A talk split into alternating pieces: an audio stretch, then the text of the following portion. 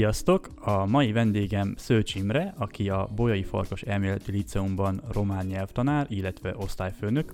Vele fogunk beszélgetni arról, hogy milyen kihívásokkal néz szembe egy tanár a mindennapokban, legyen szó frontális oktatásról vagy online oktatásról, beszélünk a rendszer potenciális reformjairól, beszélünk arról, hogy milyen előfeltételei vannak annak, hogy valaki nyelvtanár legyen, mennyire éri meg az, hogy valaki tanár legyen, és ehhez hasonló témákat fogunk még pedzegetni. Ha mindez érdekel, akkor ez a rész nektek szól. Az én nevem Zsolt, és ez itt a szakma. A szakmai beszélgetések fogyasztása mellé jó étvágyat kíván az Eating.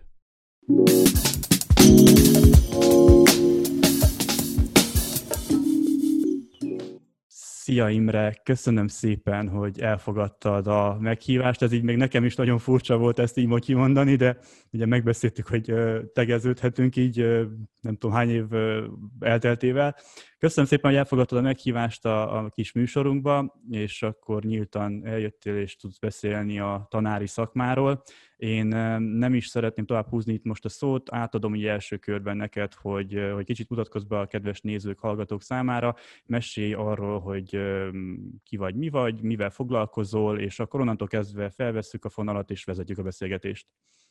Szia Zsolt, köszönöm a lehetőséget. Örvendek, hogy találkozhattunk ma, hogy elbeszélgethetünk, mert ugye már ez a periódus borzasztóan megviseli az embereket, és úgy napról napról inkább azt érzed, hogy távolodsz el az emberektől, mint hogy közelebb kerüljél.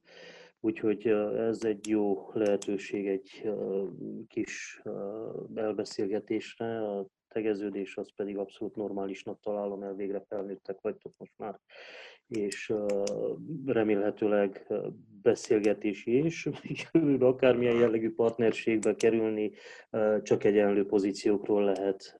Magamról túl sokat mit mondjak, Szőcs Imre vagyok, Bolyé Farkas elméleti liceumban próbálom tanítani a románt, a koromat nem tudom, milyen női stílusban el szabad-e mondani, vagy nem. Jó, egyefene, 46 éves vagyok, mivel foglalkozok? Mondtam, tanár vagyok, szabadidővel pedig férj.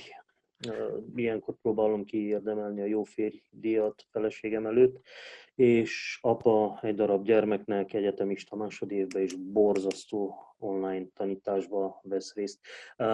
Borzasztó az, hogy onlineba kell legyen az egyetemet, a kölyök nagyon szeretik kölyök, fiatal ember, felnőtt ember ma holnap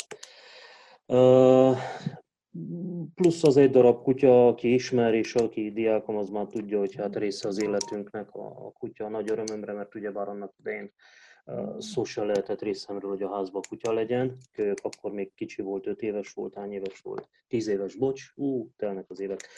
Uh, kellett a kutya, úgyhogy életünk része lett, jóval rosszal, hm, általában jóval. Az asszony és a gyerek szereti, akkor jó van benne. Na, kb. ez így bevezetőnek. Ez így, ez így tökéletesen megfelel, kaptunk egy képet arról, hogy nem csak az, hogy professzionálisan mivel foglalkozol, hanem mint ember is milyen ember vagy, úgyhogy ez így, ez így, ez így jó lesz.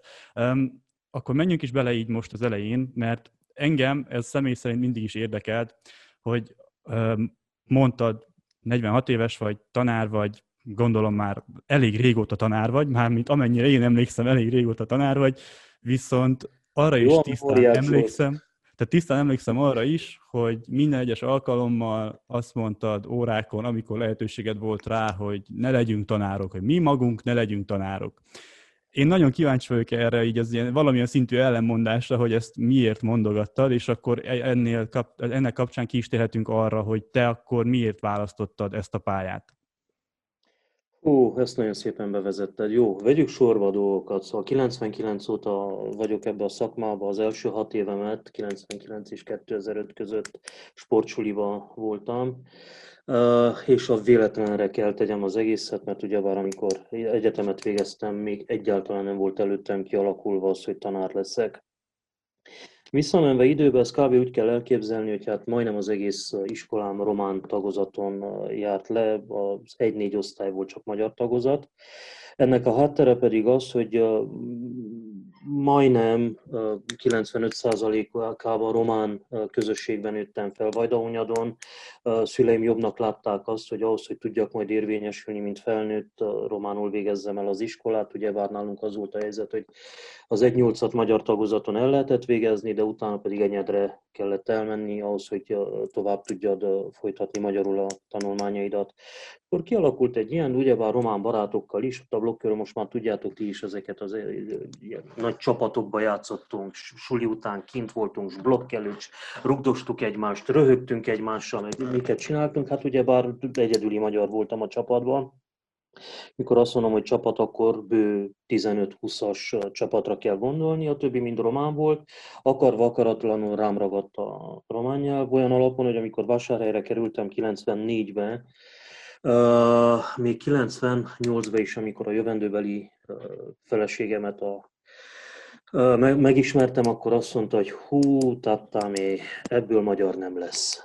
Olyan románosan beszéltem, úgy látszik lassan-lassan kialakult, hogy a magyart is egy annyira uh, tudjam beszélni, hogy hát itt most ilyen uh, egyszerűen tudjunk kommunikálni. Uh, és akkor valahogy normálisan alakult ki az is, hogy hát uh, be akartam bizonyítani, hogy hát jobban beszélem a románt, mint a román barátjaim. Érdekes módon ki is alakult, és akkor ennek a következménye az volt, hogy megpróbáltam egyetemen egy ilyen jellegű szakot elvégezni 94-99 között akkor 5 éves egyetem a román szakon befejeztem, és miután leállamvizsgáztam, utána jött az egyik haverina, hogy na jó, akkor egy hét múlva jön a vizsga ahhoz, hogy tanári szakma.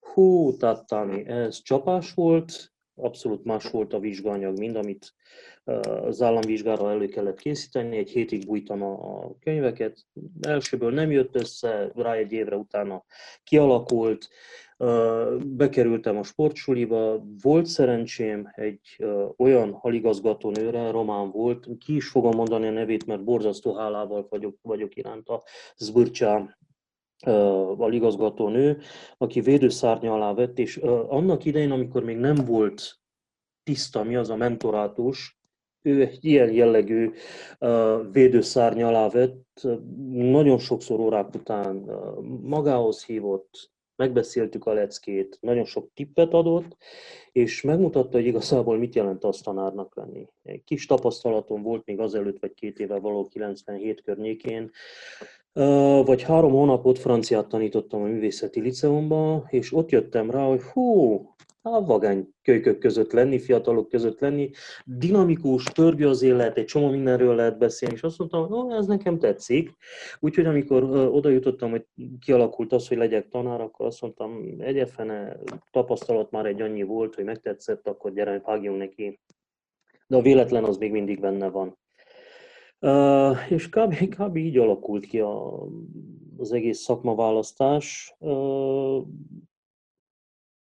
jó, szerintem ez így megvan, tehát elmondtad, hogy, hogy mi volt a te indítatásod, és akkor most érjünk át maga a hivatalos verzióra, hogy, hogy ez hogyan történik. Tehát még én sem tudom elképzelni ezt fejben. Most is mondtad, hogy miután megvolt az államvizsgál, akkor szólt a kollégát, hogy hát akkor jövő héten lesz az a vizsga, amikor az elmúl, azon múlik, hogy akkor most lehetsz tanár, vagy nem lehetsz tanár.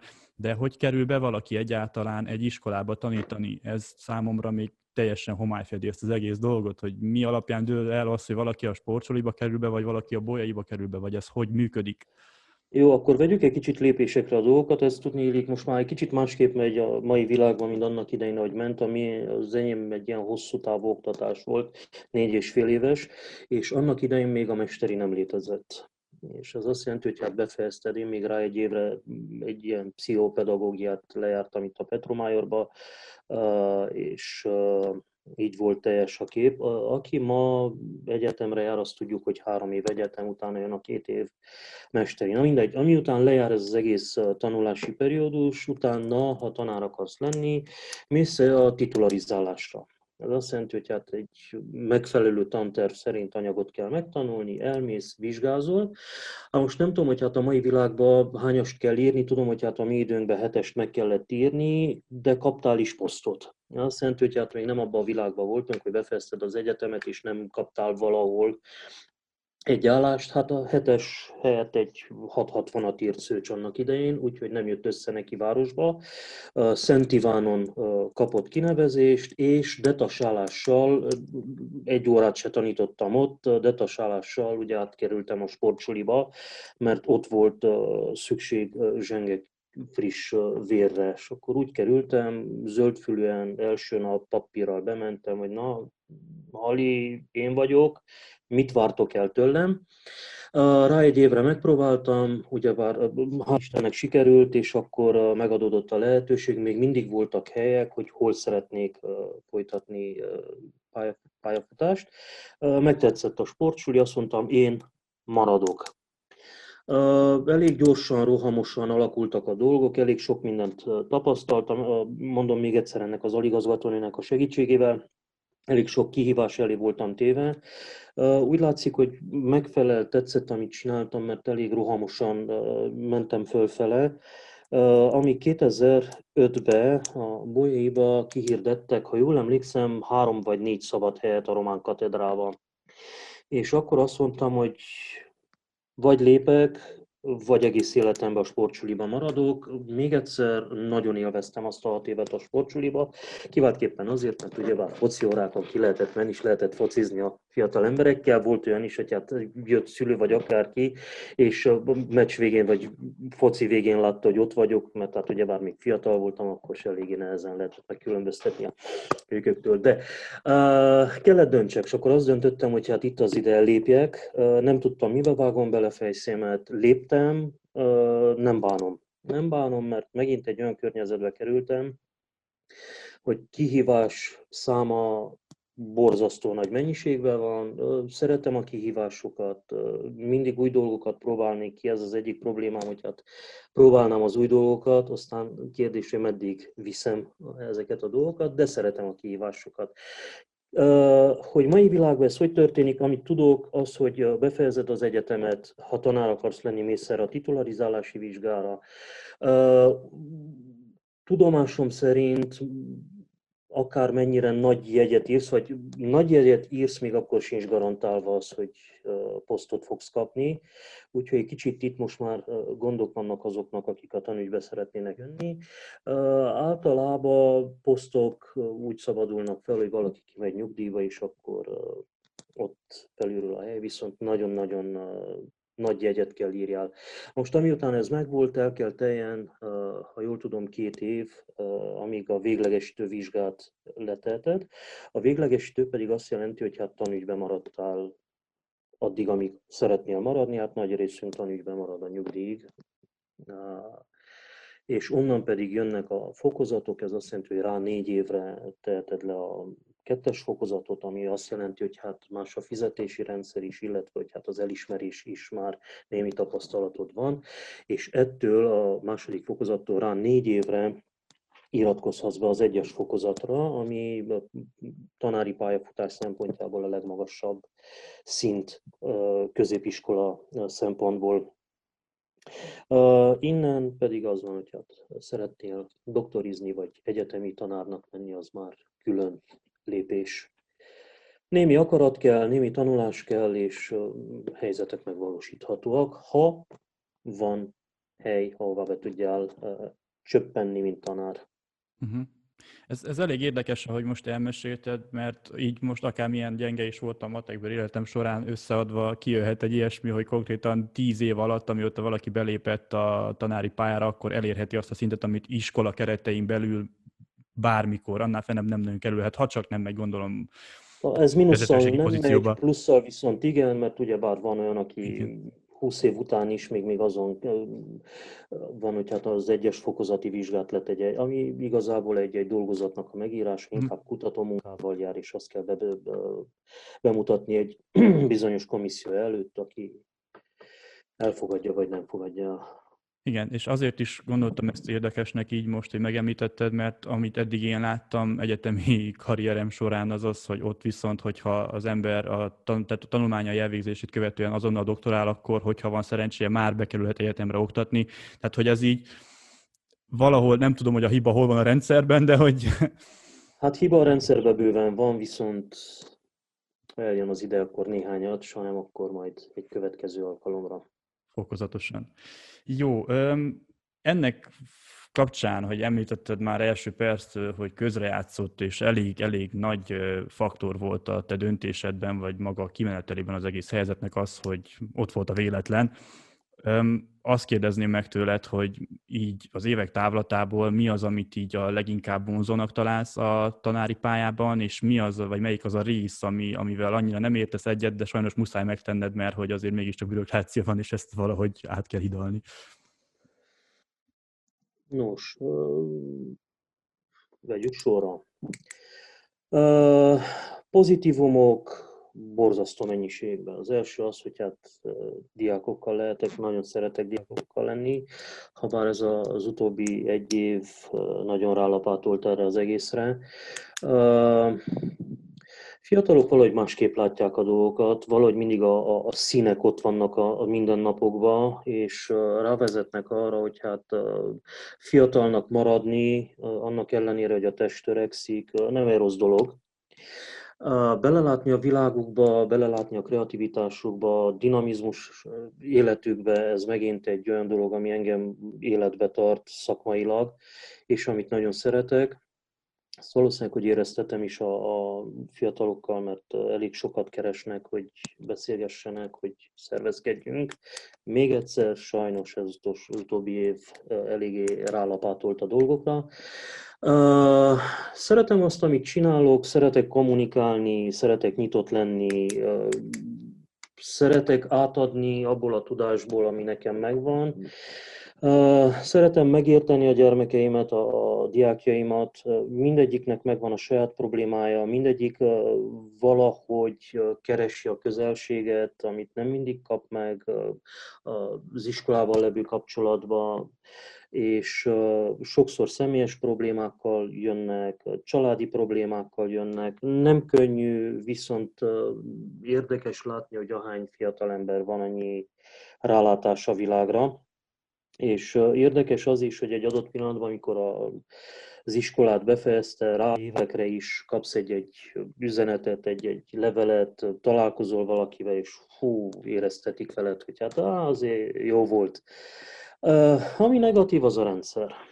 Ami rendszer borzasztó mennyiségű újdonságot tud kitalálni egyik napról a másikra, és egy adott pillanatban eljutsz oda, hogy hát a feladatod az, hogy tanítsál, hogy átad azt a tudást, ami neked megvan, kézzel, lábbal, telefonnal, táblával, akármivel sikerül, kevésbé kiabálással, kevésbé pálcával, ez már nem az a rendszer, amiben mi éltünk, hogy ugyebár a tanár egyet sapkázott és sapkát leadott neked, akkor a szülő még a tanárt meg is dicsérte, Egyáltalán nem vagyok hív az agresszív oktatásnak, nem a stílusom és nem is szeretem.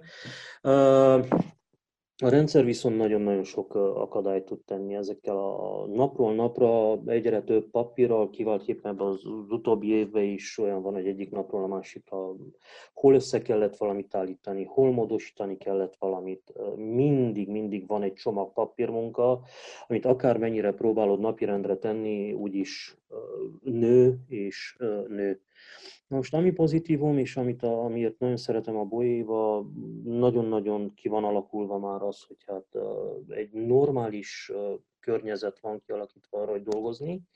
Számítógép, kivetítő, okostábla, minden megvan. E, enyhén kezdem is ezeket élvezni. A tipikus régi táblára írunk stílust próbálom magam mögött hagyni, inkább videókat behozni, inkább megosztani egy képernyőt egy képpel, egy hanganyaggal, egy akármivel. Amit viszont neheztelek, hogy akármennyire nyitottság van, ami az én a tantárgyamat illeti, ritkán vannak kérdések. A kérdések generálnák a válaszokat, a beszélgetéseket, és ezek egyelőre elég nehezen mennek. Tudjuk a hátterét, magyar diák románul kell beszéljen. Nem vagyok híve annak sem, hogy bemagolni egy adag anyagot, és azt utána szorul szóra elmondani azért, hogy a tízes arra megkapja, hanem inkább próbálom valahogy a gondolkodásukat fejleszteni, olyan értelemben, hogy hát nagyon sok kérdést tegyenek fel, mindent megkérdőjelezzenek, mert abban a pillanatban jönnek válaszok is. Ha jönnek válaszok, akkor ott az öröm, hogy ők fedezték fel a választ, és az egyik kérdés hozza maga után a másik kérdés. Na, ezen borzasztóan dolgozok, egyelőre nagyon nehezen működik, de nem adom fel. Ez amúgy nekem így, mint akinek nincs tapasztalata, bármikor egyet tudok érteni, hogy ez, ez, ez lenne szerintem is a helyes megoldás arra, hogy az iskolának az lenne a legfontosabb szerepe, hogy a kritikus gondolkodásra tanítsák meg a, a növendékeket, hogy merjék megkérdelezni igenis azt, amit tanulnak, hogy ilyenkor nyilván maga a tanár is kell ugye gondolkodjon azon, milyen válasz van rá, és hogyha esetleg elkerül egy olyan pontra, hogy ő maga sem tudja, akkor ez neki is egy tanulási pont. Tehát, hogy szerintem is Abszolút, és semmi szégyen nincs abban, hogy egy olyan kérdés jöjjön feléd, amire nem tudsz válaszolni, mert ott a lehetőség, akkor egy rájössz arra, hogy hát te még te is kell fejlődjél, és vannak dolgok, amire nem tudsz választ adni, illetve egy annyira kommunikációs periódusban élünk, hogy hát ott a lehetőség, megnyitasz egy laptopot, kinyitasz egy könyvet, könyvet második helyre hagytam, mert ugyebár mindenki újabban az internetnek szökik neki. Vigyázzatok, fiatal emberek, nem mindig hihető az, amit az internet mond, zárójel bezárva. De ott a lehetőség is. Tényleg ez a kritikus gondolkodás nagyon fontos. Még mindig szórakozok azon, leginkább a mostani osztályommal, hogy hát nem egyszer hangzik el, hogy lehet egy kérdésem, a fiatal ember részéről. És akkor persze elröhögjük magunkat, mert tudjuk, hogy ez már százszor volt mondva, hogy normális, de azért vagy iskolába, vagy kérdezzél, és ha eddig nem mondta el senki, akkor megtudod most, hogy az iskola érted van, és nem te vagy az iskoláért. Kérdezzél, ha nem tudok én válaszolni, akkor nézzük meg az osztálytársak mit mondanak, kollégák mit mondanak, és ha nem, akkor esetleg utána nézek, és meglátjuk, hogy tudjuk megoldani a problémát. De mindig van megoldás. Kicsi akarat kell, egy kicsi kommunikálás kell, és a megoldás az már ott is van. Igen, meg nagyon fontos hozzá egy olyan befogadó atmoszféra, amit általában pont a tanár tud megteremteni, ugye, hogy merjenek is kérdezni a diákok, mert ebben még bele is szerettem volna menni, szóval már az előző mondanám monológodban is nagyon... Nem, csak egy ennyit mondanék még el, hogy hát én nem tudom, nem, nem, nem fogom fel ezt a mentalitást, hogy hát a gyermek fél kérdéseket feltenni. Mert, mert valahol most már lépjünk a 2021-es évbe, és haladjunk egy kicsit a korral. Ha még most se értjük meg azt, hogy hát az iskola diákért van, és az a, az a gyerek, amikor iskolába jön, akkor jön kérdésekkel, amiért, amikkel azért jön iskolába, hogy válaszokat kapjon. Itt nagyon fontos szerepet látok a szülőknél is, hogy ösztönözzék bennük a, a kommunikatív hozzáállást, a civilizált hozzáállást, ne a bogot keresni egyfolytában, hogy hát na most olyan kérdést tegyek fel a tanárnak, hogy biztos nem tud rá válaszolni, mert a partnerség nem erről szól, hanem arról, hogy hát nekem, mint diák van egy kérdésem, jövök, szeretnék valamit megtudni, ha tegyük fel biológiából van, akkor biológia órán azt meg is kérdezem, ha tegyük fel román órán van, akkor meg is kérdezem. A tanár pedig azért van ott egyrészt, mert ez a munkája, de másrészt pedig azért, mert olyan emberekkel dolgozik, akik fejlődésben vannak, fejlődésben szükséges az, hogy nagyon sok kérdésre választ kapjanak, és akkor normális, hogy az iskolának itt van az a szerepe, hogy hát jöjjön és válaszoljon ezekre a kérdésekre. Úgyhogy én ezt egyfolytában hangoztattam, és amíg élni fogok, hangoztatni fogom, hogy az iskola partnerje a diáknak. És nem fölöttvalója, és nem a, a, ilyen kapcsolat kell kialakuljon, hogy hát a diák kell féljen a tanártól. Ne, ne tévesszük össze a félelmet azzal, hogy hát egy adott pillanatban egy elvárási kritériumrendszernek meg kell felelni, mert az iskolának is azért megvannak, és normális, hogy a tanár tudja, hogy ahhoz, hogy fejlődjél, merre irányítson lecke, házi feladat, kérdések segítségével. De ugyanakkor ne felejtsük el azt, hogy hát azért jössz iskolába, hogy fejlődjél, és hogyha a gyermek úgy megy haza, hogy te jóig megint kiabált velem a tanár, Hál' Istennek Bolyéba, jól tudom, ez nem történik meg, viszont nagyon sok ilyen jellegű információ van, fenyegetőzések, meg mi történnek meg, az nem jó. Jó, nyilván ennek van szerintem egy fejlődési lélektani aspektusa is már, mint annak, hogy miért nem mernek esetleg kérdezni még tínédzser korban a gyerekek, de most nem kell belemenni, tehát nem, ezt majd jó. megbeszéljük egy más keretek között, mert hogy ez most így a műsort egy kicsit eltér, és ugye el fog nyúlni a beszélgetés, ami így önmagában nem gond de nagyon sok érdekes részt említettél még meg maga az előző válaszodban is, itt most rendszerkritikáról bármiről van szó, ugye itt kiemelted maga a tanárnak a, a nevelő szerepét is, amit, amit én kíváncsi lennék, hogy hogyan tud egy tanár megvalósítani olyan értelemben, hogy ha neked van egy katedrád, amikor is nem tudom, napi hány román órád van, akkor mégiscsak az anyagra koncentrálunk, mert hogy fontos az is, főleg azért, mert a román egy érettségi tártya, az, azzal is kell haladni. Nyilván ott a másik oldala a tanári szakmának, hogy, hogy vannak osztályfőnökök. És akkor ezt a, ezt a disztingválást most egy kicsit, hogyha meg tudjuk, vagy tudjuk kicsit tisztázni, hogy egyáltalán hogy lesz valaki osztályfőnök, ez hogy alakul ki, és akkor az osztályfőnök, egy jó osztályfőnöknek konkrétan mi is a feladatköre, hogy meddig nyúlhat el, vagy mi történik. Beszéljünk arról, hogy egy osztályfőnöknek, mert az, hogy jó vagy rossz, az relatív, és erre most nem tudnék válaszolni, de maradjunk abban, hogy tehát osztályfőnöknek mi a szerepe. Uh, osztályfőnöki szerepet uh, bevállalhat egy olyan tanár, aki címzetes, uh, nagy részében címzetes a, a katedrán, mert ugyebár itt abból szoktak kiindulni, amikor az osztályfőnököket kiválasztják, hogy hát abba az adott osztályban, ahol osztályfőnök lesz, legyen heti néhány órája mert tegyük fel, hogyha egy órája van hetente, plusz az egy óra osztályfőnökiség, akkor a kapcsolat az osztályjal egy picit erőltetett zónába megy vele, és nem vagy diákjaid között nap mint nap. De ugye már abban a minőségben, hogy osztályfőnök lettél, gyakorlatilag a második szülő szerepet bevállalod, abba a 6 órába, 7 órába, amíg együtt vagy velük iskolába, mert akármikor valami történik, futnak hozzá, hogy elmondják, hogy megoldást keressenek, stb. stb. Lehet, lehet nagyjából akárki osztályfőnök, itt általában úgy van, hogy elsősorban bevállalod, második sorban van-e osztály, amit bevállaljál, harmadik osztály elfogadják a, a, a kvalitásaidat, a, a pozitívumjaidat, hogy hát megfelelnek ezek annak, hogy hát osztályfőnök legyél, és utána pedig szabadra vagy engedve. A, én így is mondtam az, a mostani enyémeknek, tár, társadalomtudomány osztályon van 28 lány, 3 fiú, Ja, igen, hogy nem, amúgy Jóna, hogy kilencedikbe átvettem őket, mint az Andersen mesébe, mint Ruth kiskacsák, és tizenkettedikre hattyukat kell belőlük faragjak, hogy ott vagy. Napodnak az a 6 órája, 7 órája még suliba vagy, egyfolytában ott vagy, akármilyen problémájuk van. A kommunikálás ugyebár a mai világban egy kicsit könnyebben megy, mert akármilyen problémájuk van, telefont elő, messengeren már is küldik az üzenetet.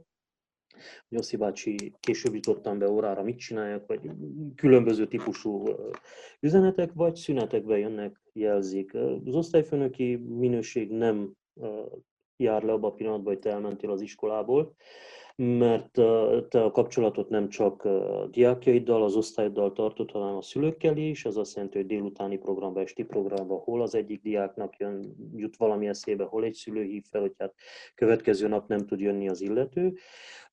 Ez az úgymond administratív része, most a szórakozás is megvan, mert ugye vár egy osztály ahhoz, hogy egy picit összekovácsolódjon az osztály, nagyon sok tevékenységet kell kialakítani.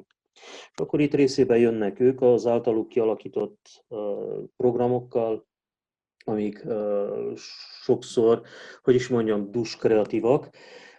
Részében pedig próbálod te is egy kicsit irányítani olyan jellegű tevékenységek fel, amik az osztálykohéziót egy picit összekovácsolást kialakítsák. Akkor kirándulásoktól elkezdve odáig, hogy sport délutánok, hogy még megszer, elmész egy színdarabra, Bolyéba, hál' Istennek, szerencsénkre, mint osztályfőnökök, nagy-nagy-nagy szerepet játszottak a diák szervezetek, akik nagyon sok programmal jönnek, most már tudjuk, hogy a Bolyéba ott a Tentamen, ott a Transbolyé Rádió, ott a BDS és a Filmtekercs Klub is ott van, vannak táncklub, szóval nagyon sok olyan dolog történik, ami lefoglalja őket, de mi nem föltétlenül osztályként foglalja le őket akkor te, mint tanár, mint osztályfőnök ezt a részét kell vigyed, hogy a problémákat elsősorban megoldani, és kettő olyan zónákba vinni beszélgetés meg tevékenység szempontjából, hogy hát alakuljanak, mint csapat, mint, mint osztály 12 amikor befejezik, akkor mondják azt, hogy te jó ég, lejárt már a négy év, nem akarok elmenni, és akkor ilyenkor történik meg, hogy bilincselik magukat a kerítéshez, hogy ne vigyék el, na, ilyen jellegű dolgok. Uh, igen, megvan a, a szépség ennek is. Heti egy órába történik meg az osztályfőnöki óra, ami, amit szoktunk még csinálni, már csak azért, hogy a kép minél uh, jobban alakuljon ki, az, hogy hát külső embereket hívunk olykor-olykor meg, akik erről arról beszélgessenek el velük, mert osztályfőnökként sem tudsz mindent, és akkor ott, ahol meghaladott, próbálod pótolni olyan szakemberekkel, akik értenek ehhez. Igen, ez javarészt ez kicsit rezonál velünk is, mert mi is valamilyen hiánypótló dolgot szeretnénk ugye alkotni, ezt, amit érzékeltünk, és ez meg a belemeltünk majd a rendszernek a hibáiba is, hogy konkrétan kinevel minden egyes évben X számú gyereket, embert, fiatal felnőttet, akik ott állnak a pályaválasztás kapujában, és gőzük nincs, hogy mi van, mert mindenre megtanít az iskola, csak arra nem, hogy akkor mi az élet. Ami egyrészt nem is gond, de másrészt ugye okoz egy-két kellemetlenséget, és mielőtt még ebbe belemennénk, mert ez szerintem erről most itt lesz is mit beszélni, még ennyit tennék fel az előző téma kapcsán, hogy nagyon fontos és kiemelted, hogy tényleg osztályfőnökként egy, egy második nevelőszülő leszel. Ez az online szférában hogy valósult meg, mert a tanári létet azt még el tudom képzelni, mert nekem is voltak óráim az online szférában, de osztályfőnökként hogyan lehet az online szférában érvényesülni egyáltalán? Nem tudom, mi történik 9-11-ben, most nekem 12. osztályom volt, van, van, és mondjam úgy, hogy előny, ez, hogy 12. osztály, mert van megbeszélni való elég. Pályafutásról, arról, hogy hová megyünk tovább egyetemre, arról, hogy hogy válasszuk ki az egyetemet, mire legyünk figyelmesek, a társadalom dinamikája, öt év múlva még van az a szakma, amit ki, ki választottál és szeretnél magadnak, vagy nincs. Odáig, hogy hát meg kell szervezni, ugye uh, annak ellenére tudjuk, hogy lesz vagy nem lesz, tudjuk vagy nem tudjuk, hogy lesz vagy nem lesz a ballagás, a banket, a szallagavató, meg minden ilyen jellegű ami, ami nem ezeket fedi, akkor szabad engedett beszélgetések szoktak megtörténni, mert téma az bőven van, onnan is kiindul, hogy hát ők mit látnak fontosnak, mint téma, és miről szeretnének beszélni odáig, hogy olykor-olykor hozom én is a témát. Volt egy periódus, amikor feldobtam három témát, abból kiválasztottuk, hogy melyik a legérdekesebb, és akkor azzal mentek az órák. Onlineba, kamera előtt, nyújtjuk a kezünket, látszik a kicsi tapsoló sárga kezecske, hogy hozzászólna. Mi minden osztályban ugyebár megvan a dinamikus része az osztálynak, hogy, hogy egyfolytában beszélne, mint én, hogy csinálom most, illetve van az a része, aki inkább hallgatja, és olykor-olykor beleegyezik, és azt mondja, hm, igen, kb. így látom én is a dolgokat. Nem könnyű, és nem tudom, hogy hát mit csinálnak ilyenkor a kisebb osztályoknál, teszem fel az 5-8-nál az osztályfőnökök, mert, mert mozogni nem lehet, mert mit társasjátékozni nem lehet, mit lehet csinálni. Nagyon jó a kérdés, utána fogok nézni, mert kíváncsi vagyok én is, hogy hogy alakulnak ilyenkor. Mi most már úgy mondjuk a felnőtt zónában vagyunk az osztályommal, úgyhogy a beszélgetés az megy magától. Tehát ezt csak azért kérdeztem csupán kíváncsiságból, mert ugye mondtam, hogy órákat én is hallgattam online, és az is borzasztóan rossz ilyen, ilyen tekintetben. Nem az, hogy még egy olyan, amikor emlékszem iskolásként, hogy alig vártam az osztályfőnöki órákat, mert ott ugye teret lehetett adni annak, hogy az ember akár az egyéniségét fel tudja és színet tudja hozni, és nem kell akkor így, így elnyomás alá helyezni, egy normális órán, hogy akkor mi történik, hogy történik. Igen, és ez is az, az egyik szerepe az osztályfőnöki óráknak, hogy, hogy, hogy tudjál szabadon kibontakozni, és akkor a kommunikálás is egy kicsit másképp alakul. Na hát ez akkor egy olyan kérdés, ami még nyitott marad, és majd egyszer talán megválaszolódik, főleg miután lejár az egész helyzet. Reméljük. Minél hamarabb, remélhetőleg. Akkor most, most már átmehetünk ebbe a, a rendszer részbe is, hogy ezt, mint tanárok, tehát én nem tudom elképzelni, említetted, hogy hoznak olyan rendeleteket, olyan döntéseket, akár felső hatalomból, akár bárhonnan, helyi szinten, én nem tudom ezt tényleg elképzelni, hogyan történik, és már csak más területről is tapasztaltam, milyen az, amikor olyanok hoznak döntéseket, akik mint nem látták volna, vagy nem nem, te, nem tevékenykedtek volna azon a területen soha, és akkor ezt így valahogy az elmélet nem üti a gyakorlatot, hogy van egy ilyen példa, amit egy régebbi beszélgetésünkbe fel is hoztál, hogy bevezetnek egy új tantervet, és tegyük fel, van egy hetedik osztály, aki most már ugye egy éve van egész addig, még jön megint egy ilyen kisebb vizsga, ami nyolcadik osztály végén szokott lenni, és ez az új tanterv szerint lesz már. Na már most ez egy normális rendszer, úgy kéne zajlódjon, gondolom én, hogy azok, akik már a régi rendszerbe kezdték el, az a régibe is fejezze még be, és amiután ez az új rendszer érvénybe lépett, és kezdett kinevelni külön generációkat, akkor csak onnantól legyen érvényes ez a vizsga. Nem tudom, hogy ez akkor most hogy valósul meg. Akkor gyere, vegyük megint egy kicsit, szedjük szét a dolgokat. A mostani nyolcadik osztály zéro osztálytól új tantervek szerint tanul. De azt jelenti, hogy most megy ki az első generáció, aki eljutott ide a nyolcadik osztályhoz, és kell vizsgázzon, és akkor a két darab ott van, hogy hát 0, 8, minden, ami létezik Romániában, új tanterv szerint tanul, mindenből. A kilencedik osztály, aki most kilencedik, illetve 9-12 generáció, az pedig még a régi tantervek szerint. De azt jelenti, hogy aki most nyolcadik, ősztől kilencedikbe is új tanterv szerint kellene tanuljon. És akkor legyen ez az első problémánk, hogy a 9 tanterv még nincs kialakítva. Habár mindjárt kicsivel több van, mint fél év, hogy megkezdjék a 9. osztályt, ne beszéljünk akkor arról, hogy a tankönyvekkel mi történik. Tudni, hogy ez a generáció az a generáció, akinek mindig vagy később jöttek be a tankönyvek, vagy nem volt egyáltalán tankönyv. És ez volt az egyik nagy problémája az elmúlt éveknek. A másik nagy problémája az, hogy hát változásban lévén nagyon nehezen alakultak ki a, a segédanyagok is, és ami a, a legnagyobb probléma, én most a magyar diákokról beszélek, és speci módon a román tanításról, ami még nagyobb hiányosság, az, hogy 2017-ben jelent meg, 2012-ben egy pillanat, mert mindjárt elmondom, 2017-ben volt, kezdte az ötödik osztályt, igen, a, a, az új tanterv szerint. Nagyon gyatrák a továbbképzők. Ez azt jelenti, hogy hát Románia szinten egy jól megfogalmazott, minisztérium által bevállalt továbbképzés sorozat ezeknek a tanároknak nem volt kialakítva ahol a tanterv meg legyen beszélve, ahol megérteni, hogy miről szól a tanterv, és ahol megérteni azt, hogy hát a vizsga miről szól, mert akkor lépek tovább, és el kell mondjam azt, hogy az első vizsgatétel, ami modellként szerepeljen a mostani nyolcadikosoknak, a múlt év júliusban történt meg, az azt jelenti, hogy a hetedik osztályt befejezték, és a második, illetve utolsó ilyen modell novemberben. A kettő előtt egymástól ugyanarra a tantervre megy, de előtt egymástól meg két különböző felfogás van, akkor most mit is írunk februárt? Most februárra beszélik azt, hogy hát megjelenik egy harmadik modell, egy olyan kontextusban, hogy hát múlt években, amikor vizsgázni mentél, akkor már hetedik osztályba tömted magadat a teszt megoldásokat, mint a bolond, és egyfolytában más nem hallottál, csak azt, hogy kell feladatokat oldani, és kell teszteket oldani. Most oldanád, ha lenne miből. Két teszt, uh, hivatalos teszt, és februárban vagyunk, én azt mondom, hogy borzasztóan kevés, nem hogy, hogy, hogy elég legyen.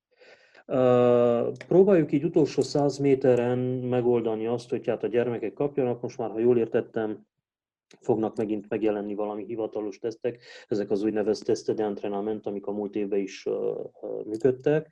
Viszont úgy érzem, hogy későn indulnak el.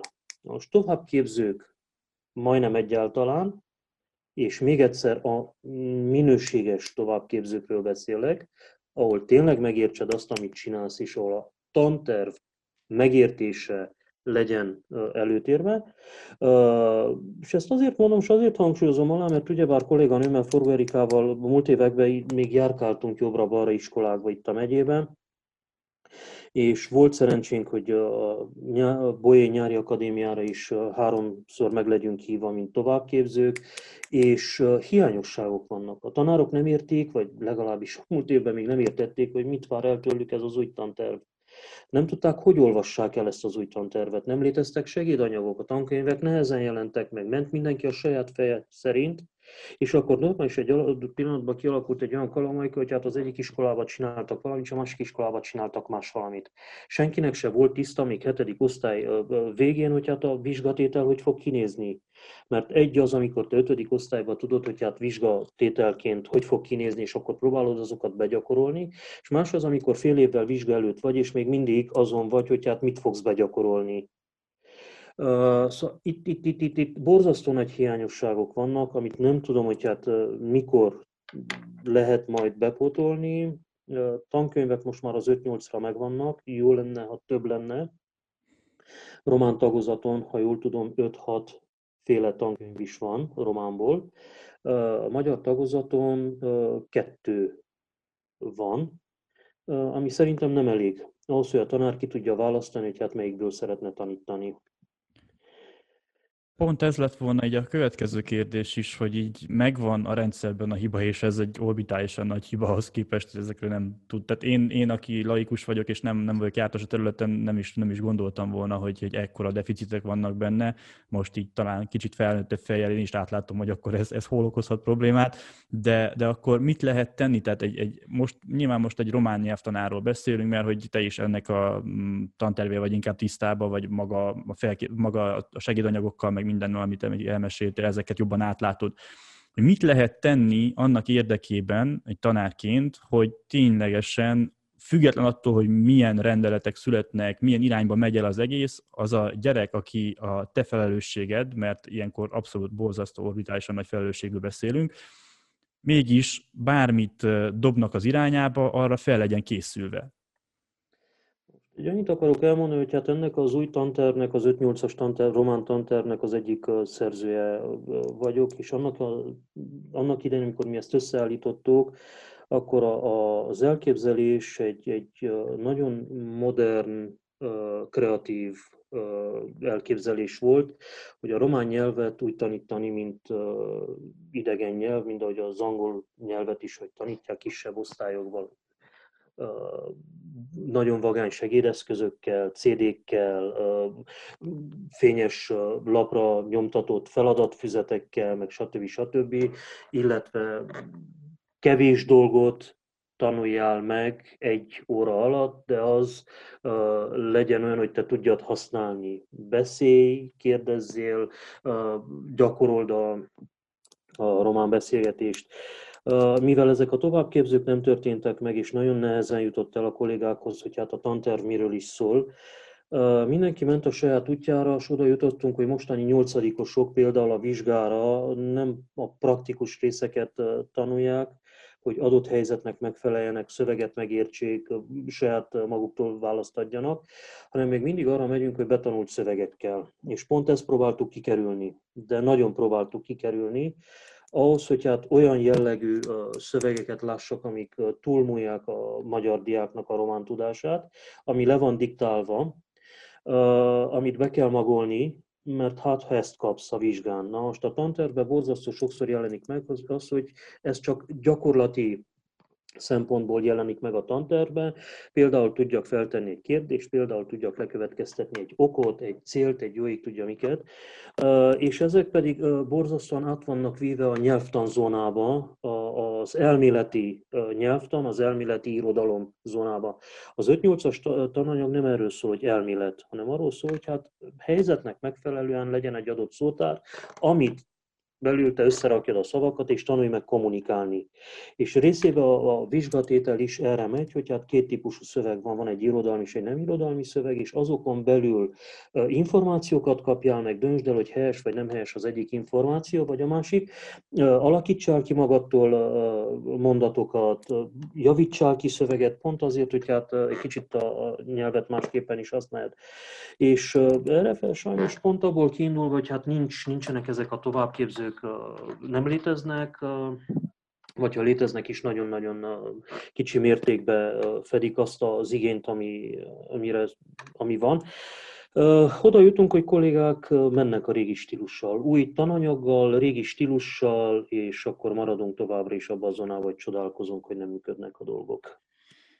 Ez megint megelőlegeztél egy olyan, ez inkább ilyen, nem is tudom, nincs erre pontos válasz, szerintem erre konkrét válasz amúgy sincs, ez inkább ilyen filozófiai irányba menne el, hogy emlékszem az én időmben is ez hogyan zajlott, és ez még nem is olyan rég volt, ugye.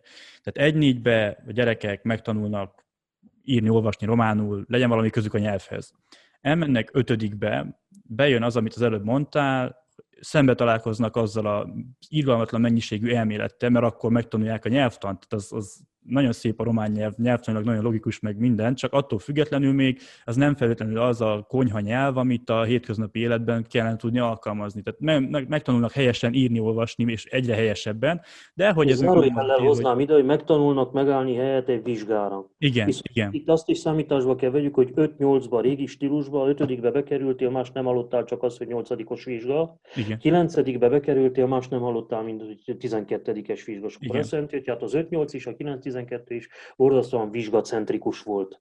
Így van. És 9-12-ben ráadásul, még 5-8-ban, hogy megvan a nyelvtan, hogy legalább értsed is, hogy miről van szó, 9-12-ben már senkit nem érdekelt, hanem csak bejött az, hogy tudjál egy ismert szöveget, mert ismeretlen szöveggel ritkán találkoztak az emberek, azt úgy le tudjad írni, hogy te is mondtad, bemagolod és visszaadod a vizsgán. És itt jönnek ki ezek a problémák, hogy elvégzik az emberek, és én, én is találkoztam itteni egyetemen, főleg itteni egyetemen olyan, olyan helyzetekkel, hogy eljönnek olyan régiókból diákok, kicsit Székelyföldről beszélünk, mert ott, ott ez, ez predominánsan érvényes, eljönnek egyetemre úgy, hogy meg nem tudnak szólalni románul. Azt, hogyha megkérdem, hogy a lucsáfor az mi volt, akkor azt elmondják az egészet, de cserébe románul nem tudnak megszólalni, és nem is mernek megszólalni. Ezzel ellen mit lehet tenni, mert úgy érzem, hogy valahol... Ez ellen az jött volna, hogy hát a tantervet jól megérteni és jól kivitelezni, csak hogy ehhez megint oda jutok, hogy továbbképzők kellett volna legyenek, és a továbbképzőket olyanok tartsák, akik tudják, hogy az a tanterv milyen irányba volt kialakítva. Másrészt pedig kommunikációs órák, de borzasztó mennyiségű. Na most abban a pillanatban, amikor te nem tudod, hogy hát vizsgán, miből kell majd vizsgázzál, akkor normális egy adott pillanatban kialakult, hogy 5 hétben próbáltál lefedni mindent. Mert ugye már nem tudod, hogy hogy fog kinézni a vizsga, és ha nem feded le, akkor nyolcadikba a fejedbe törik abszolút minden. Ötödik, hatodikban megvan adódva az a lehetőség, hogy nagyon sok kommunikálás helyzet alakuljon ki, abból kiindulva, hogy hogy rendelsz meg egy taxit odáig, hogy hogy vásárolj meg egy jegyet moziba vagy akárhol, vagy hogy rendeljél a vendéglőbe. Volt szerencsém nyár szeret a iskola felkérésére tábort is szervezni, román tábort, amit nagyon élveztek a gyermekek, és pont erre ment, hogy hát a végén a projekt vége az volt, hogy hát na, akkor néhány helyzeten végig kellett menni, és effektíve élvezték is ezt az egészet. Kb. így kellene az órák is kinézzenek nem diktálással, nem elméleti dolgokkal, hanem amennyivel lehet egy témát feldobni, a, a körül kialakítani egy szókincset, egy néhány szót megtanulni, azokkal mondatokat alakítani, és utána effektíve beleszökni a helyzetbe, és megnézni, hogy hát egy adott helyzetben banális piacra kimész, akkor kivel hogy áll szóba, a muroknak hogy mondod románul, a kilónak hogy mondod románul, a mennyibe kerül, hogy mondod románul. És ez, hogyha négy évig csinálod, három évig legyen öt hét, mert akkor nyolcadikban az már vizsgacentrikus év lenne, három év alatt azért csak kialakul valami. Az is nagyon sokat függ, hogy egy-négyből hogy jön fel a diák, hogy milyen környezetből jön, mert mondtad itt a hargitai gyermekek, abszolút egyértelmű román tudás az legtöbbször majdnem zéró, és nagyon fontos itt a, a, a diák és az akarat, hogy meg akar-e tanulni, vagy nem akar megtanulni, illetve a család hozzáállása. Mert abban a pillanatban, amikor a család azzal fordul a diák fel, a gyerek fel, hogy hát itt Pisa Román tévét te nem fogsz beindítani, akkor ott már egy lehetőség elment. Abban a pillanatban, amikor a sulitól, az iskolától a diák a 300 oldalas kicsibetűkkel írt regényt kell kiolvassa, és ő még nem ment át azon a fázison, hogy nagybetűk, tizen oldal valamin időben nyugodtan, hogy tudja kiolvasni, akkor abból nem fog ki megérteni semmit, sőt, el se fogja olvasni. Hadd mondjam el zárójelben, most már ti is tudjátok, hogy hát a YouTube tele van filmekkel, meg az internet tele van anyagokkal, amit borzasztó könnyen le lehet koppintani, vagy meg lehet nézni, és már is ott van az a kialakult kép, hogy jaj, hát majdnem kiolvastad, ügyes vagy, holott a diák egyáltalán kisenyította a könyvet. A családnak a hozzáállása borzasztóan fontos. Itt ezt most akkor direkt a szülők felé irányítanám a következő néhány mondatomat. Provokálják a gyermekeket, egyszerű mondatokra válaszoljanak da, nuval, kötje császú csefás dolgokkal, annak ellenére, hogy sokszor az ember ilyenkor úgy érzi, hogy hát a, botladozik a nyelve, és hogy bizony az én házamban a román te nem fogsz hallani. Mert utána nagyon furcsának tűnik az, hogy hát ugyanaz a szülő jön az igényel, hogy a gyermek nem tud románul. És hogy vajon, de 11-be, 10-be, hogy hát de hol vesztődött el az egész dolog, és mit csinált az iskola abban a napi egy órából sokszor házi feladatot át kell nézni, még van egy csomó olyan jellegű probléma, hogy elmegy az órát csak azzal, hogy átnézed a házit, vagy azzal, hogy hát valaki feldob egy témát, és akkor megbeszélitek, mert hát ez is része a tanításnak, vagy ennek a környezetnek, és akkor jön a szülő, hogy hát de az iskola nem csinál semmit ahhoz, hogy a gyermek megtanuljon románul. Az iskola annyit kell tudni, hogy hát hozzá van egy adott tantervhez kötve, ami keretein belül kell haladjon, és sokszor iskolán kívüli hozzáállási is tevékenységek borzasztóan segítenek. Én például angolul úgy, ahogy tudok gyatrán, de ott tanultam meg, hogy néztem a 90-es években az Eurosportot. És néztem ma, néztem holnap, és rám ragadt ott 20-30 szó, amiből már lassan-lassan egy hosszabb mondatba két-három szót összeraktam, kialakult, hogy igazából mit is akar az illető mondani és utána, amennyiben lehetséges volt, a filmeket felirat nélkül néztem, hagytam angolra már csak azért, hogy halljam a szavakat se. Ez az egyik. A másik, amikor olvasunk, olvasunk hangosan, azért, mert ott is gyakoroljuk a szavakat, mert egy az agy hogy fogja fel, amikor magamnak olvasom, és más, amikor ki is kell azt a szót ejteni, mert egy adott pillanatban oda jutunk megint, hogy hát hú, hát megértem leírt szövegbe, de amikor el kell mondani, akkor nem tudom a szót, hogy kell kimondjam. Küldjék táborokba, Engedjék, hogy nézzék a rajzfilmeket a kisebbeknél, nézzék románul. Még akkor is, hogyha ez fú, nagyon nem kellett volna a házba, nem árt és nem lesz világvége tőle. Vásároljanak a kisebbeknek könyveket, attól se lesz világ vége, és ne kicsibetűs, és ne sok oldalut.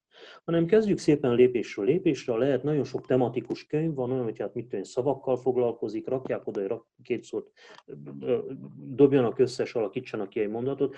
Millió lehetőség van, kevesebb az eszköz, a háttéranyag, amit majd valószínűleg a következő évek ki fognak alakítani. Most mindenki bele van bolondul, vagy teszteket kell összeállítani, mert a ugyebár a mostani nyolcadikosok nincs amivel haladjanak, úgyhogy most itt a nagy probléma. Arról nem is beszélve, hogy most ez az egy év kiesés, amit az, az egész világjárvány okozott, ez, hogy hogyan fog megnyilvánulni, ezt csak pár év múlva láthatjuk meg igazából, mert ez, ez nagyon, tehát én, én egyetemistaként éreztem azt konkrétan, hogy borzasztóan rossz volt. Tehát, hogy nem, nem tehát minden, ami, ami az oktatásnak a negatívabb oldala, most nyilván gyerekfejjel gondolkodva a negatívabb oldala, abból sokkal többet hirtelen, és az, ami az egészet elviselhetővé tette, a szociális interakció, az, hogy ott Igen. vagyok, és abból meg abszolút semmi, és ezt Mindegy, ezt most nem kell meg, megfejtjük ennek a varázsát, hogy ez miért így történt, és hogy mi, lett, mi lesz ennek a hosszú távú következménye, de ez úgy érzem, hogy ez is egy olyan tényező, ami, ami így mindahhoz, amit eddig beszéltünk, még egy lapáttal még rátesz. Így van.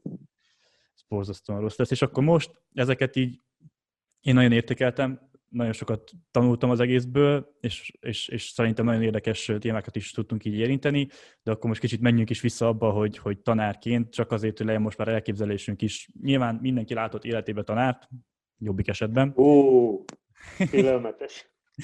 De hogy hogyan kell elképzelni, arra lennék kíváncsi egy, egy tanárnak egy átlag napját, és ugye te, mint aki román tanár vagy, illetve osztályfőnök is, stb. Most beszéljünk arról a helyzetről, amikor nem volt online oktatás, mert hogy ez most egy kicsit más, aztán arra is átérünk esetleg, hogy hogyan néz ki az, hogy reggel felkelsz, és akkor ma román tanár leszek, mi történik?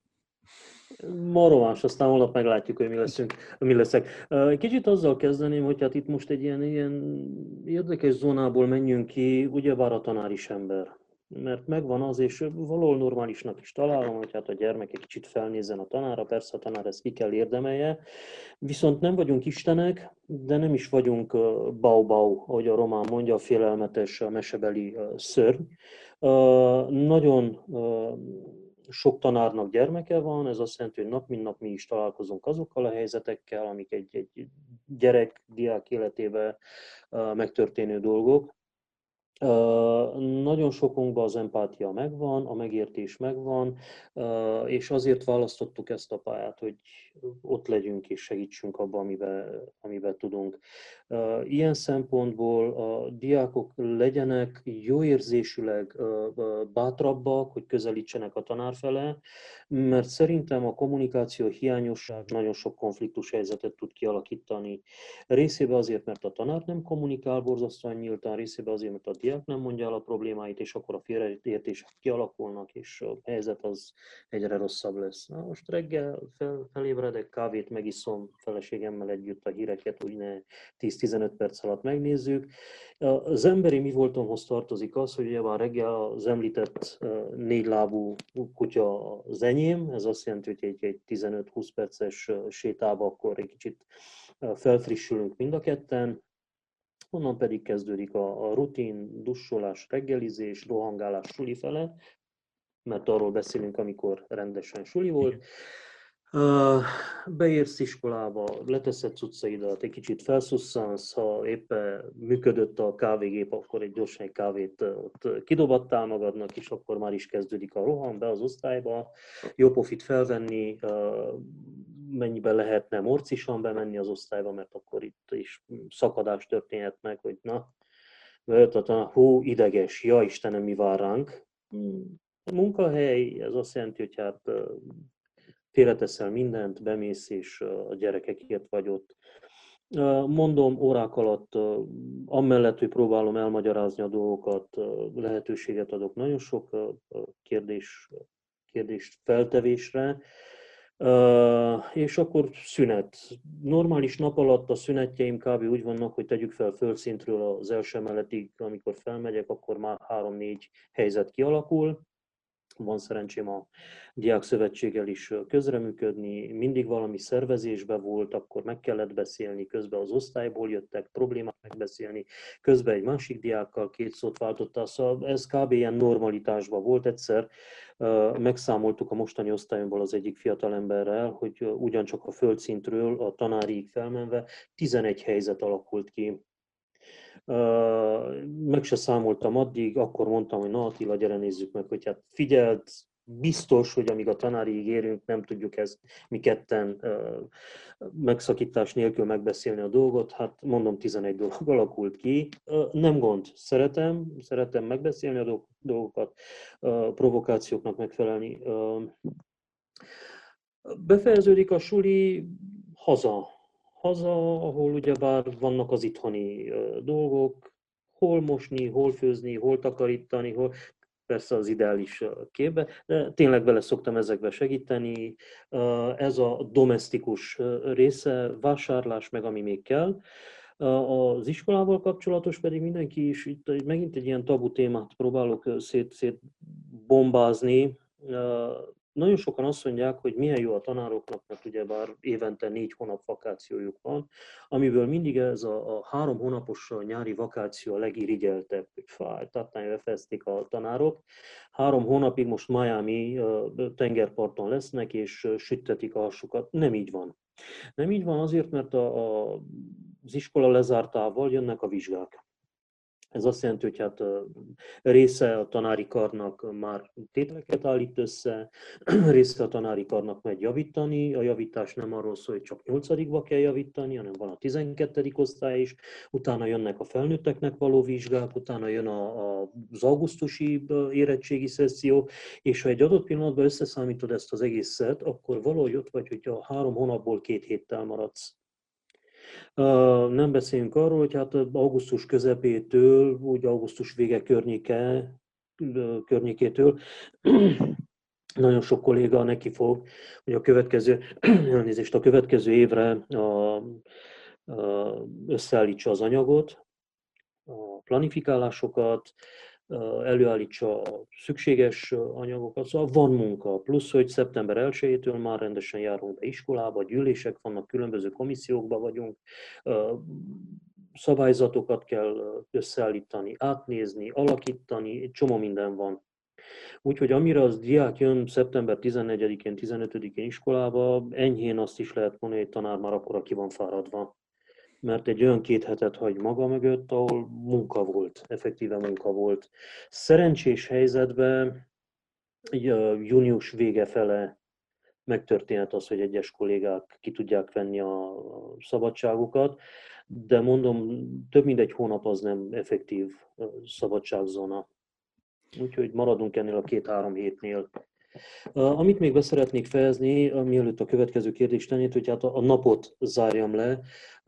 Úgy, ahogy a, a az iskolai év nem jár le, amikor júniusban kicsengettek, ugye a nap se jár le azzal, hogy hát én a suli programomat befejeztem, mert hazajössz és mindig van valami, következő napra valamit előkészítsél. Van olyan is, hogy hát például egy felmérőre két órát is dolgozok, részében azért, hogy egy megfelelő szöveget válasszak ki, a feladatok úgy legyenek összeállítva, stb. stb. Itt van akkor a teszt, teszt összeállítás, és vannak a javítások, mert mindig van javítani valós, akkor ez mikor van, úgyhogy arra teszed, majd holnap kijavítom, jaj, majd holnap után javítom ki, vagy leülsz és javítasz, és ott van hogy akár éjjel 12 is lehet, amikor villanyt kapcsolsz, hogy na lejárt az egész. Pont ezt szerettem volna amúgy kérdezni, úgyhogy jó is, hogy megemlítetted, hogy mikor tudsz te igazából elszakadni ettől a munkakörtől, mert, és ezt, ezt a példát is akartam volna felhozni, hogy igen, vannak olyanok, hogy akkor egyrészt felmérőt előkészíteni, másrészt felmérőt kiavítani, esetleg, amit még nem említettél meg, és akkor ebben még belemeltünk, mert ez is a tanár mi voltodnak egy, egy része lehet az, hogy magánórákat vállalsz-e. Tehát, hogy azért ezek is mind hozzáadnak ahhoz, hogy nem csak abban a nyolc órában vagy tanár, ami az iskolai program lenne, hanem utána is még elnyúlik, és hogy ez akkor mennyi szabad szabadidőt tud neked meghagyni? Történik meg olyan, hogy a tanár vállal be magánórákat is most már ki, ahogy általában másfél-két órák szoktak lenni ezek a magánórák, ez is, ezek is lefoglalnak a, a délutánból. Viszont ugyanakkor azt se kell elfelejtsük, hogy hát nagyon sok kolléga versenyekre készít diákokat, nagyon sok kolléga extrakurikuláris tevékenységbe vesz részt, mert már az, hogy bevállalod, hogy az osztályra elmész egy egyszerű korcsolyázásra, vagy akár uh, filmnézésre, az azt jelenti, hogy hát azt a családtól vetted el, azt a saját szabad idődből szakítottad le, ugyancsak iskolai uh, érdekbe. Uh, vannak olyanok, hogy hát jegyzőkönyveket kell megírni, határozatokat kell megírni, különböző dolgokat, amik az iskolához kötődnek, úgyhogy én személy szerint azt tudom mondani, hogy az iskolától nem tudok kikapcsolni, az iskola tevékenységből nem tudok kikapcsolódni egyáltalán. Ez a keresztem, amit viszek, hál' Istennek annyira megértő feleségem van, hogy hát elfogadta. Ezekben a pozitívum annak idején az volt, hogy hát még elmentünk egyet kirándulni, és akkor azzal ott, ott egy kicsit új dolgokat is láttál, meg ki is tudtál non-konvencionális helyzetbe kapcsolódni a gyermekekkel, a fiatalokkal, más valamiről beszélni, mint a tananyag. Viszont ha, ha hiszel abban, amit csinálsz, szabadidőd nincs. Nincs, mert egyfolytában én például abban vagyok, hogy mindig, mindig, mindig valami újdonságot keresek. Mindig valamit össze kell állítsak, mindig valami jár a fejem, és ezért mondtam, hogy nem vagyok hosszú távú. Pillanatilag megjön az ötlet, megcsinálom, abba hagyom, amikor úgy érzem, hogy hát hú, ez nem fog működni, de milyen jó ötlet volt, egy picit arra teszem, hogy hát ha valamikor lesz időm foglalkozni vele, közben otthon a az oszlopkönyv úgy áll, hogy hát na, fú, veszem, veszem, veszem, valamikor el fogom olvasni, majd eljön az ide. Egy egyszerűen mondtam a nyári akadémiát is, a Bolyai nyári akadémiát, amíg úgy volt, hogy az iskola lejárt, addig a kolléganővel állítottuk össze az anyagot, hogy más tanárok előtt úgy jelenjél meg, hogy ne laikusként és ne tudjál válaszolni a kérdésekre. És ez is egy egynapos, kétnapos aktivitásért felfal neked egy-két-három hetet, most éppen a telesulit intézzük, ez azt jelenti, hogy hát a magyar kisebbségnek 5-től 8-ig a telesuli programon belül matek, magyar, román órák vannak tartva, ott is az anyagnak az összeállítása van, két-három nap, napot igényel egy 40 szlájdos PowerPoint-nak az összeállítása. Akkor péntekenként menni, filmezni, ott is két óra a filmezés után az ember már úgy érzi magát, hogy teljesen ki van fagyarva, szuszot kiszedték belőle, jössz haza, folytatod.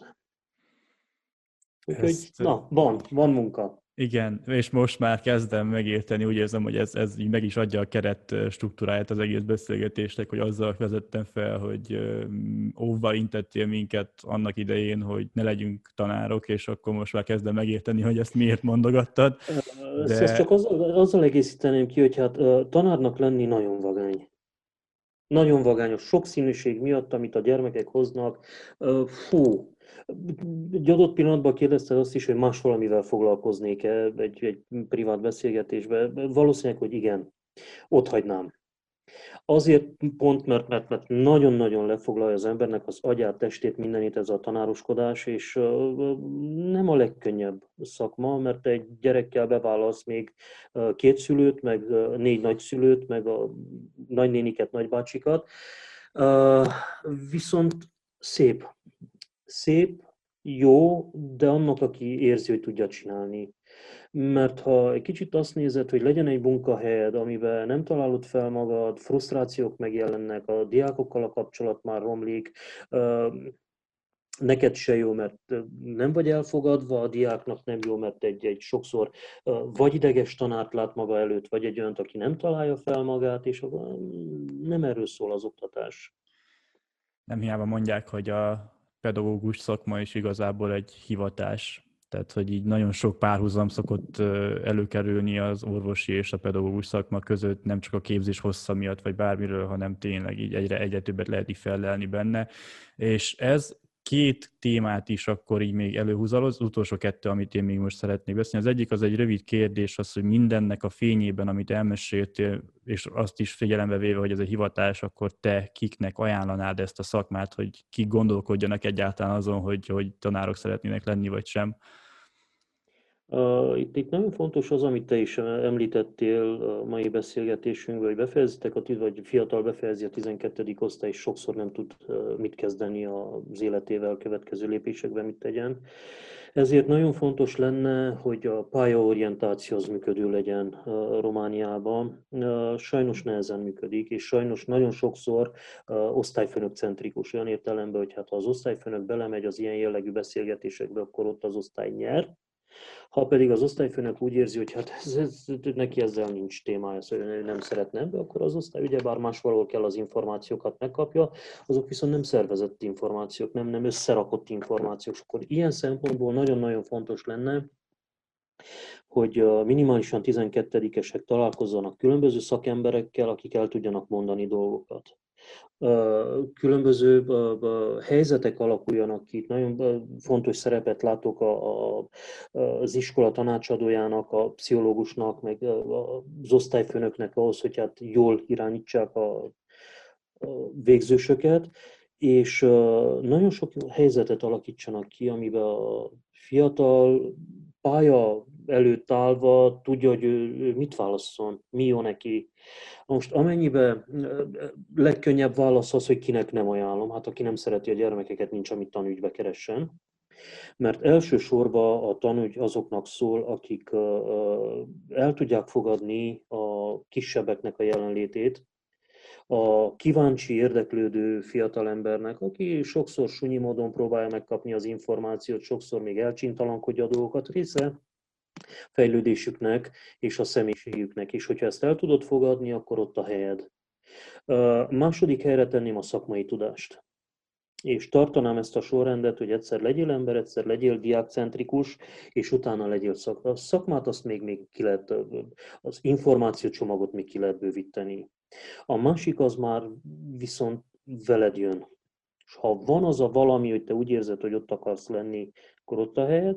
Ha viszont nincs, akkor hiába vagy jó szakmai, hiába vannak meg az információk, hogyha te azokat nem tudod előadni, és nem tudod megértetni, mert ez a szereped, mint tanár, hogy van az információ, van a, a, a diák csapatka, és akkor átad az információt, de úgy, hogy az meg is legyen értve abban a pillanatban, amikor az órát úgy zárod le, hogy van-e kérdés, és a diák nem kérdez, azt jelenti, hogy hát egy jó úton voltál, mert megértették. Abban a pillanatban, amikor úgy zárod az órát, hogy hát van-e kérdés, és a diák nem felel, azért, mert van kérdése, de nem meri feltenni, akkor ott már kommunikáció hiányosság van. Vagy a tanár részéről, vagy a diák részéről valahol közösen a középutat viszont meg kell kapni ilyenkor. És itt látom a mai társadalomnak a nagy problémáját, hogy ez a középút egyre nehezebben alakul ki. Mert el tudom képzelni, kérdés az mindig van, csak merik-e feltenni.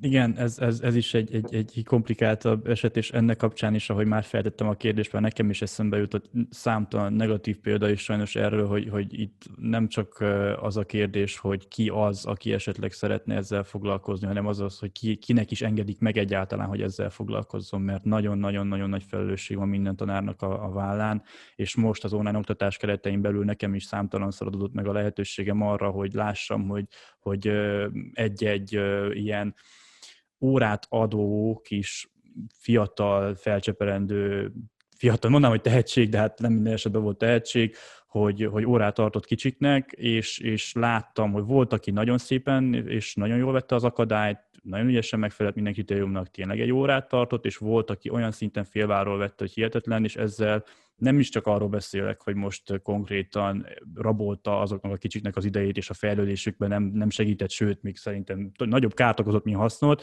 hanem arról, hogy egyszer talán ez az ember még ugyanúgy tanár lehet, és attól függetlenül, hogy nem teljes, nem egy városban, nem egy elitliceumban, nem egy jó iskolában, hanem ha bárhova kiküldik, attól még tanár lesz, mert megkapja a minősítést, sajnos egy ilyen ember is, és itt azért már egy egész jövő generációt lehet felnevelni.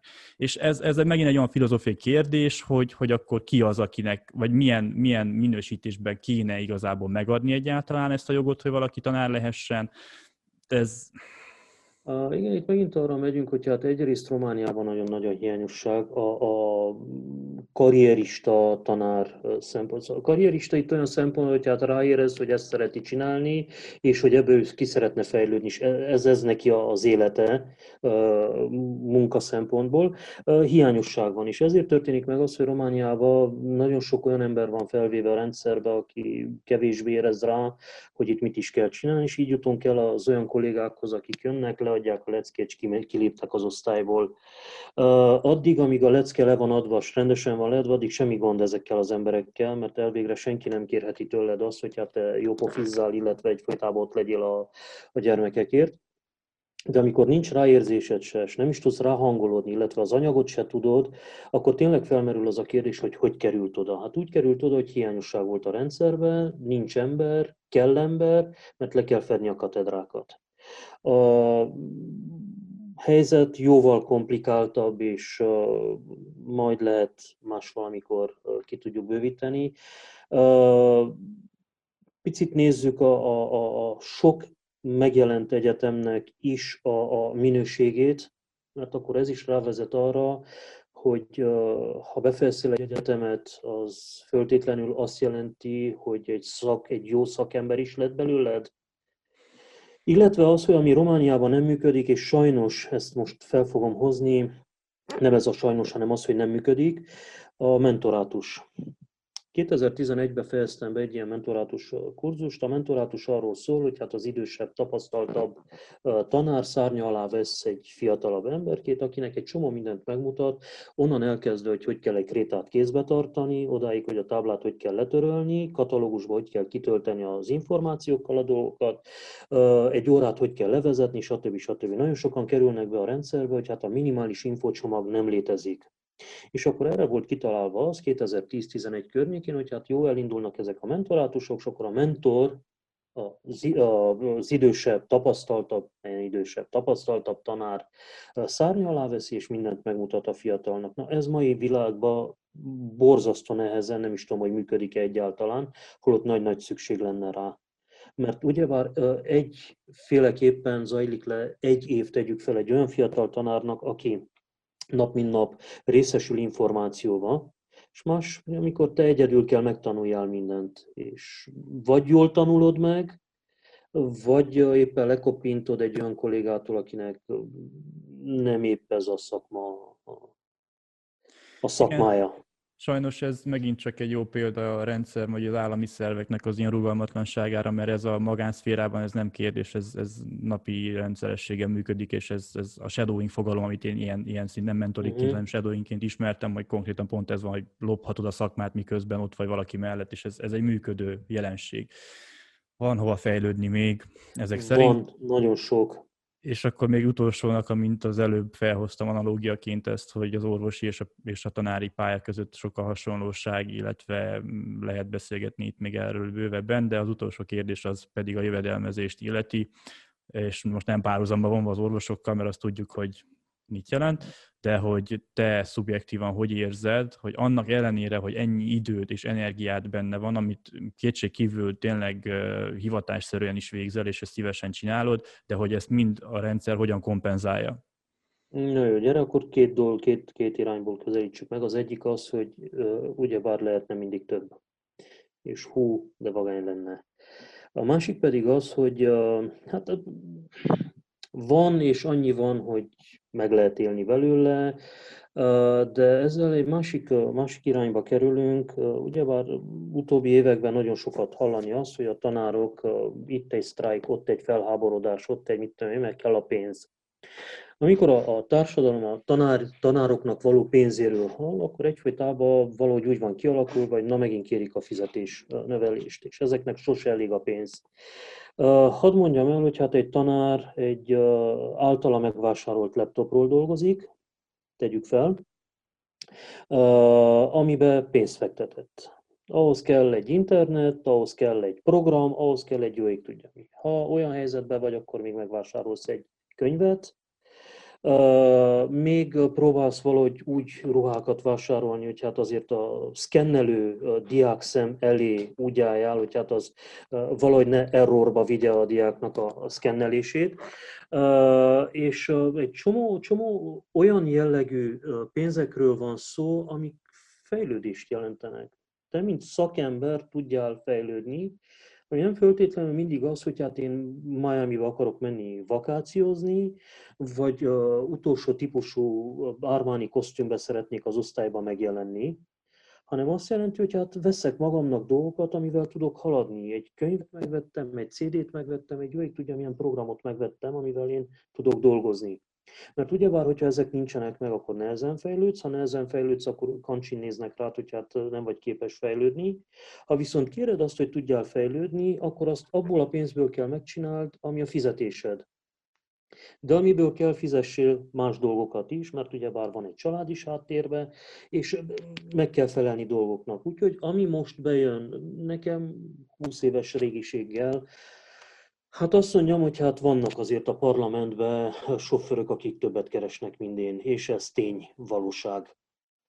És akkor ilyenkor felmerül az, hogy hát megéri-e tanárnak lenni, vagy elmész valahová, nem lenézően mondom, hanem irítséggel mondom, házba lakni, házad mellett teszel-veszel, és azt mondod, hogy egészséges levegőt szívsz, és azt csinálod, amit szeretsz csinálni és a fizetés annyi amennyi, de, de meg vagy valamennyire. Uh, városban még egyet buszozol, még egyet elmentél ide vagy oda, és már a fizetésed elment. Nem mondjuk, hogy hát orvoshoz is újabban elmész, akkor mindenütt fizetni kell.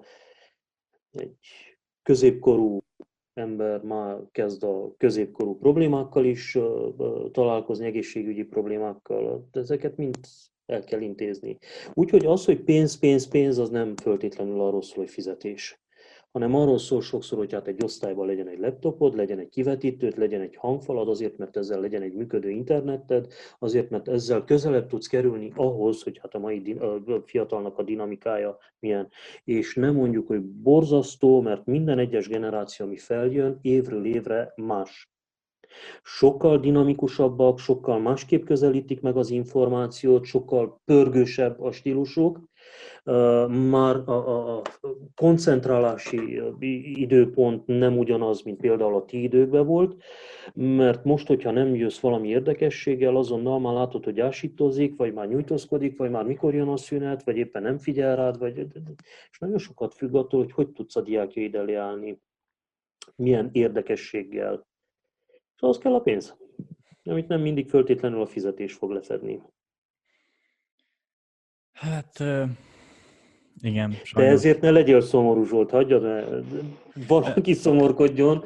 Ti annak örvendjetek, hogy szerintem egy olyan sorozatot indítatok, indítottatok el, ami borzasztóan kellett, és nagyon jól megtalálta a helyét a piacon, és ügyesen csináljátok. Ne adjátok fel, vigyétek tovább, mert szükség van erre és kérdezősködjetek minél többet, azért, hogy aki néz titeket, az minél több információt tudjon, és minél több oldalulag. És ez így, ahogy most van, szerintem nagyszerű. Köszönjük szépen. Ez épp akartam mondani, hogy egy ilyen szomorú végszót rég, rég hagytunk így a videónak, úgyhogy most, hogy ezt így felhoztad, akkor mégiscsak egy vidámabb keretben tudjuk akkor az Nem egészet szabad, így összezárni. Szabad. Jó, köszönjük, tényleg igyekszünk, és köszönjük akkor így a, a feedbacket is, hogy ezt, ezt így, így érzed. Én nagyon szépen meg szeretném köszönni neked, hogy időt szakítottál ránk ebből a zsúfolt programodból, és, és őszintén beszéltél minden tabu témáról, a rendszernek a hibáiról, előnyeiről a tanári létnek, mindennek és, és tényleg egy, egy jó beszélgetést tudunk most magunk mögött, így akár lassan másfél órát követően is. Nagyon tartalmas, nagyon informatív volt még egyszer. Nagyon szépen köszönöm neked, hogy elfogadtad a meghívást, és a kedves nézők vagy hallgatóknak, hogy esetleg akik eljutottak a videónak eddig a pontjáig, hogy meghallgattak minket, a legközelebbi alkalomig, akkor a viszontlátásra. Viszontlátásra fiúk, köszönöm, és azért mondom fiúk, mert tudom, hogy nem vagy egyedül. Köszönöm én is nektek a lehetőséget, kitartást nektek.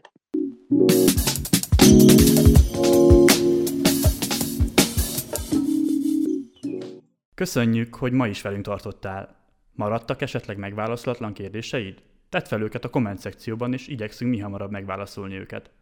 Ha tetszik, amit csinálunk, iratkozz fel YouTube csatornánkra, illetve kövess minket Facebookon és Instagramon.